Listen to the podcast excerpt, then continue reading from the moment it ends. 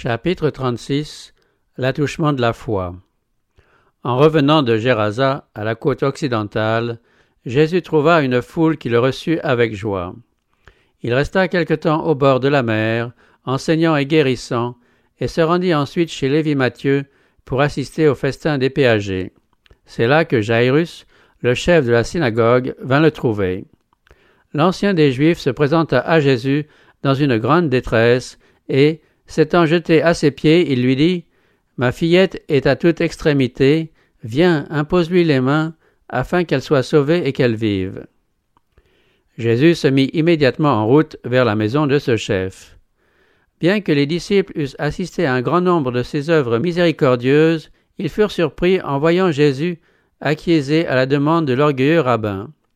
Néanmoins, se joignant à la foule impatiente et pleine d'espoir, ils suivirent le Maître. La maison du chef n'était pas très éloignée, mais Jésus, gêné par l'encombrement, avançait lentement avec ses compagnons. Le père impatient ne supportait aucun délai.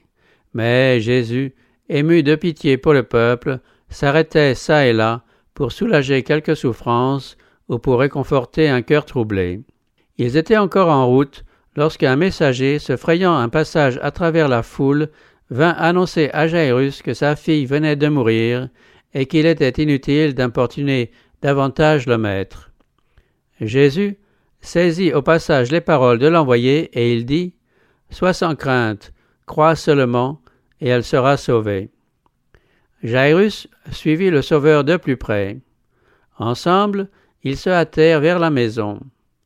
Les pleureuses de profession et les joueurs de flûte déjà présents remplissaient l'air de leurs clameurs.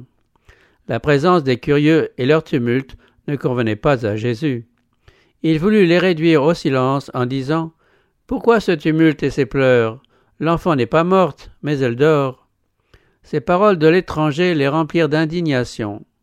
Ils se moquèrent de lui, car ils avaient vu l'enfant expirer.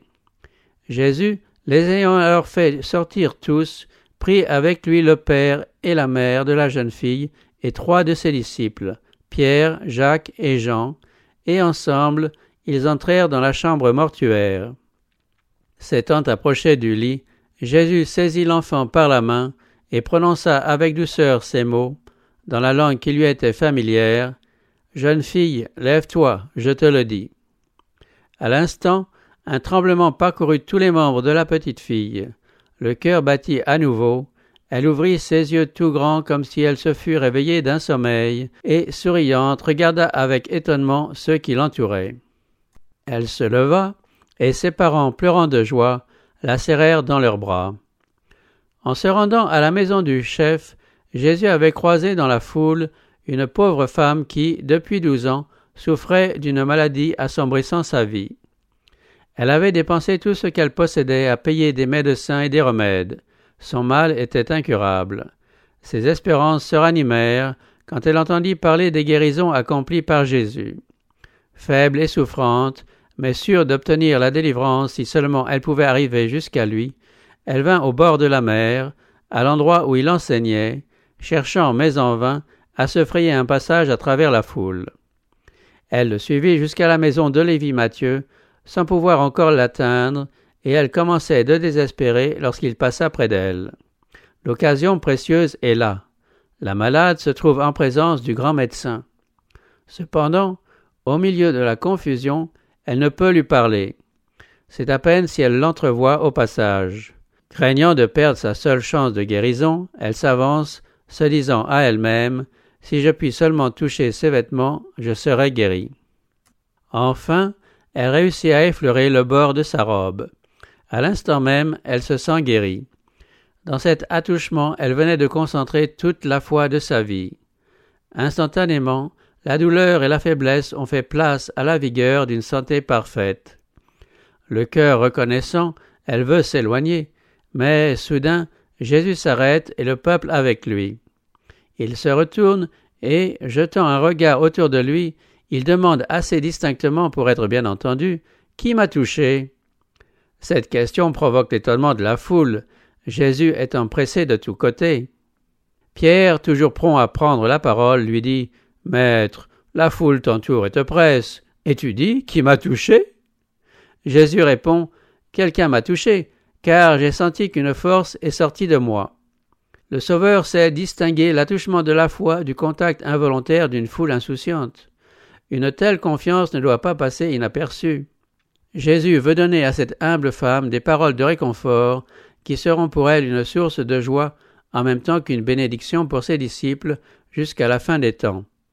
Regardant dans la direction de la femme, Jésus insiste pour savoir qui l'a touchée. Voyant qu'elle ne peut plus se dérober, elle s'avance toute tremblante et se jette à ses pieds. Elle raconte avec des larmes de reconnaissance tout ce qu'elle a souffert et comment elle a été soulagée. Jésus lui dit avec douceur Courage, ma fille, ta foi t'a guérie.